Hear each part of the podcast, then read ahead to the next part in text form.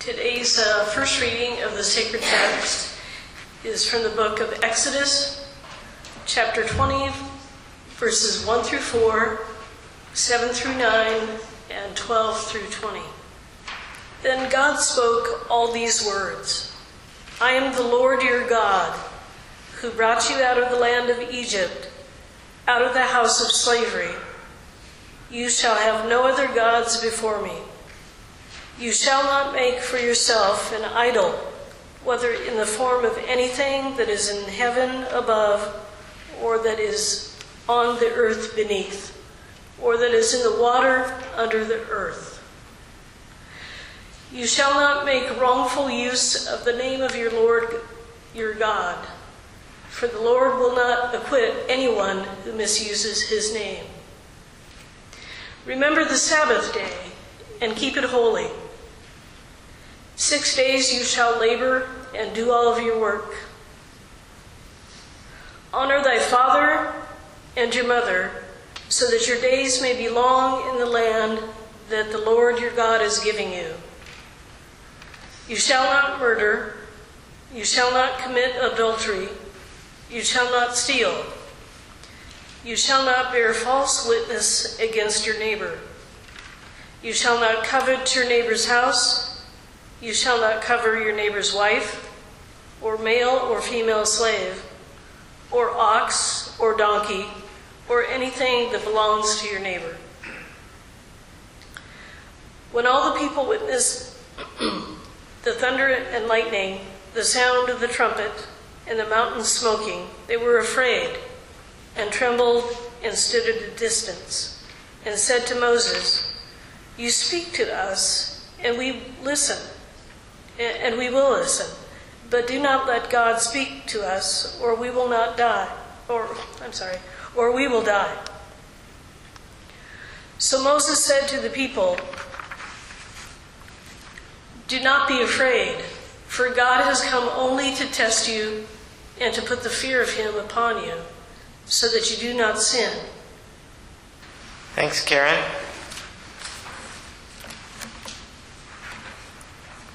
So, uh, Karen mentioned to me this morning, she said these are two long readings, and we've been having some long readings for a few weeks now because I can't get us off the track of following the Exodus story through, as well as following these Matthew, Gospel Matthew passages through.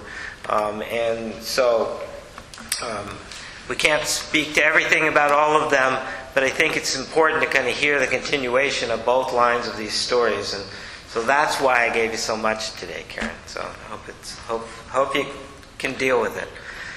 Um, all right, so, you know, the, one reason I want us to keep hearing the Exodus story is that I just think it's the story of our lives. It's the story of every time period. It's, it's the story of what's got us captive, what's got us stuck, how we can get to a better place, and how God is calling us to that better place, and, and what is it going to take along the way, and how are we going to deal with the ups and the downs, and being cranky in different moments, and wonderfully feeling wonderfully joyous in other moments, and how do we just kind of continue on this journey of life with everything that seems to come at us, including crazy drivers out there on the roads? Um, and today, of course, we have the a reading that references the Ten Commandments, um, and it, you know from the very beginning, there's problems with these Ten Commandments. Uh, I, I, have a particular interest in the uh, second commandment. You shall not make for yourself an idol, whether in the form of anything that is in heaven above, or that is on earth beneath, or that is in the water under the earth. So, you're not supposed to make an idol. In other words, turn into a God anything even if it's in heaven. Um, and it's kind of interesting out of that that one of the divides we have in the cultural divides in our society um, is those who, who want to basically replicate the Ten Commandments that are put on stone tablets and make sure they're prominently placed as something that this is what we need to worship and follow. Um, and it's an interesting emotional debate that goes on in our society. Um, but right there in the Ten Commandments, we hear about no idols. Um, so, we'll hear other times in the scriptures about who God is. I think we even had one of these readings a few weeks ago, and, and God tells Moses, I am. Tell people I am. Because any word after that uh, limits God. Whether it's I am every word that's in the Bible, or I am everything that's on the stone tablets from the Ten Commandments, whatever it might be, um, we're, we're cautioned to not turn those things along the journey uh, into something that becomes the God, that becomes where we give our worship and what we idolize. Um, so, a couple things about the, uh, the Ten Commandments. Um, the, they are given to the people on the Exodus journey. Uh, and this is one of the many references uh, throughout the Hebrew scriptures to these Ten Commandments, although they're not actually named as Ten Commandments except for in three places, uh, and that's in Exodus 34. So if you like to read chronologically, it's not going to exactly work because they weren't named Ten Commandments at this passage, which is in verse 20. Exodus 34 is the only place in Exodus where it says Ten Commandments. Um, Deuteronomy, Deuteronomy has two references to the Ten Commandments in the fourth and in the tenth chapter, and that is it for naming them as the Ten Commandments. That's it um, in the whole Bible. Now, I think it's important to, to look in terms of importance in the Bible about how words are used. So, I did a little search on uh, how many times even the word commandments comes up in the Bible. Um, it's 172 times in the Hebrew Scriptures, in the Old Testament, and it's only 57 times in the New Testament. And we'll talk a little bit more about how that's used differently in both of those in just a couple of minutes. Um, one of the things that's going on in the journey to the Promised Land out of the captivity in Egypt is that you have a lot of people traveling together. Um, and so things aren't working out very well, and they're not working out as planned, um, at least as the people had planned in their head. Have you ever had that happen in your life where it didn't work out as you planned? You made a decision to go on a big journey in your life, uh, but it didn't exactly work out as you planned. You didn't foresee everything that was going to happen. Well, especially if you're doing this with a large group of people, um, then really a lot of unexpected things are going to happen. And so these Ten Commandments were something that, that God gives to Moses to help the people to be safe, to get along with one another, and to continue on what the community goal is to be on the journey to the promised land. And they're not they're even written in ways that you can maybe understand that while there's some core principles built into these, they're not literally meant to be the kind of thing that's there for everybody for all times because of some of the ways that they're named. For example, um, the first commandment I am the Lord your God who brought you out of the land of Egypt, out of the house of slavery. You shall have no other gods before me. It doesn't say you shouldn't have any other gods. It says you have no others before me. In other words, I should be the number one God. Well, that contextually is because a lot of these people came out of traditions of honoring many, many gods. And they would get ordered about who was more important than another. So this is God saying, of all the gods, I'm the one who should be number one on the list. you know, um, we take that in our day as there's only one God. But that's not how it was written contextually for the people on the journey to the promised land. It was written for them with core principles that we can pull out of it for sure, but not written in a, some literal way for the rest of us to uh, use for all times. And in fact, in the many references to these commandments throughout the scriptures, sometimes not all ten are named. You notice here, they're not even put together. The reason why Karen had to jump around in the verses was to get all the Ten Commandments in. Um, there's many verses in between where it's not talking about the commandments. Um, and so you had to jump around to get all ten. Uh, and sometimes they're phrased differently in different contexts and different parts of the story. Um, so, uh, then the third one says, You shall not make wrongful use of the name of the Lord your God, for the Lord will not acquit anyone who misuses his name. It doesn't define what wrongful use is. Now, I was raised to think that meant cursing with God in, in the cursing, right? You know, using bad words and, and using God in there. Um, it doesn't say that. It's, it's left for some level of interpretation about what that misuse might be. It's not as simple as, I'm just going to live by these Ten Commandments. Uh, they were contextually written for the people of the time with core principles embedded in them, which actually, frankly, there were, there were folks who didn't believe in God at all who followed most of these because most of the Ten Commandments, the ones that don't directly reference God, were things that were already written as a way to have a society live together um, before these Ten Commandments were even put in what we now call the Bible. Um, so, um, I'm always interested in the one of not bearing false witness. That's number nine, against your neighbor.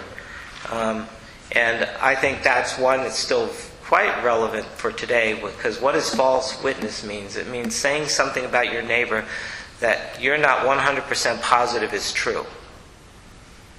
Have you ever said anything about anybody else you weren't 100% positive is true?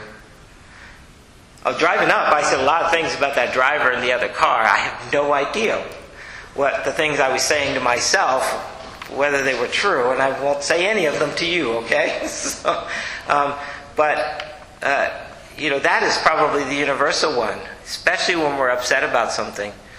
Uh, when we're upset about something going on in our community or in our family, we say things about each other um, that maybe we want them to be true, but they're not necessarily true. And we don't know. We don't have the information to know that they are true. So there's clearly some core principles um, based into these Ten Commandments. Um, so what's what's really interesting as you go through the Ten Commandments is to understand um, why they're there and what they're there for. And there's references throughout the Hebrew Scriptures, throughout the Old Testament, that harken back. Don't forget, this is how we're living together.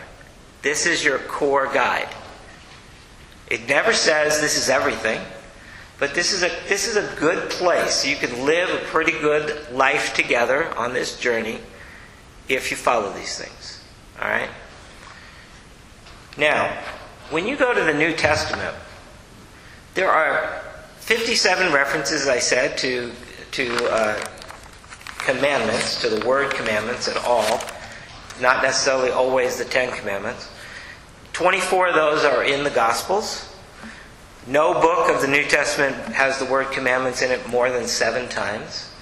Um, there's a lot of other words that are spoken a lot more. And what's interesting, while I didn't do a statistical thing on this, I read through many of those New Testament passages quickly. Um, and I would say on my read through, 75% of them are referencing back to the Ten Commandments as a way of saying, Moses gave the people these Ten Commandments on God's instruction, but now we have Jesus. And with Jesus, we move to another level. We move to another uh, achievement point we can have in our human development, which is to live by the greatest commandment. So, in the vast majority of the cases where it's used in the so one the purpose of referencing the Ten Commandments uh, and the laws in the New Testament is to remind us where we came from, but to also say now we are Jesus followers.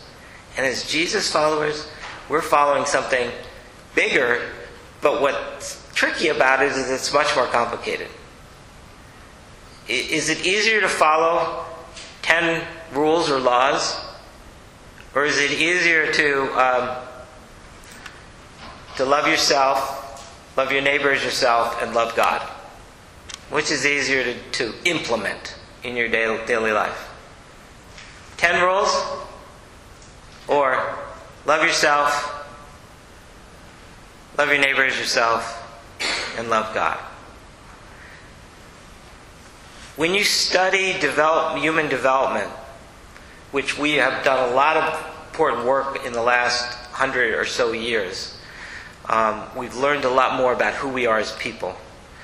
And as we do that, we find out that things like the Ten Commandments are good guides when somebody is at early stages of human development, especially when they are a child. But as they grow, they live in more complexity. And that's not going to be enough for them. They're going to need to be able to handle complex situations with some bigger principles. And they're going to need to take more ownership than I follow these rules. Right? And in so many ways, I think that's what Jesus was doing, saying, It's time on the journey. We're still really on the Exodus journey. And from our captivity into our liberation as human beings, it's time now to live by the bigger principles and to live through the complexity of what that means and to figure it out. So, I think that's one of the reasons why Jesus gives us. I'm not going to spend a lot of time on this particular parable today because it's complex in its own self. But one reason why I wanted you to hear it alongside these Ten Commandments is do you notice how Jesus doesn't say, as answers to questions, well, here's the 10 things you need to do? Jesus says, let me tell you a story. Let me tell you a parable. Because what does the parable do? The parable do, doesn't give you a straight answer, but it gives you an immensity of possibilities to live into if you really take the parable seriously, if you really dig into everything in the parable, if you have conversation with fellow Jesus followers about it, if you do your own thinking and prayer about it, if you go through this more complex process, but more fulfilling one, you're going to come up with insights and directions and possibilities that you need on your journey to take the next step in your human development, to become even more what Jesus knows that you can be. And if we're just given the straight answers every time, what do we do? We say, well, these are the Ten Commandments. I'm just going to follow these. Okay, I'm fine. I followed all ten of them. I am there. That, of course, I could have also put in here the rich young man story about, you know, he followed all the commandments and Jesus told him the next step he needed to take and he walked away. Right? So today, as we look at the Ten Commandments, we honor how powerful they were for the people of Israel on their journey out of captivity in Egypt and headed on a long and complicated journey to the promised land, that they were, they were given by God what they needed at that moment. They were given ways that they could sort some things out together and stay on the journey, stay focused on where they were going.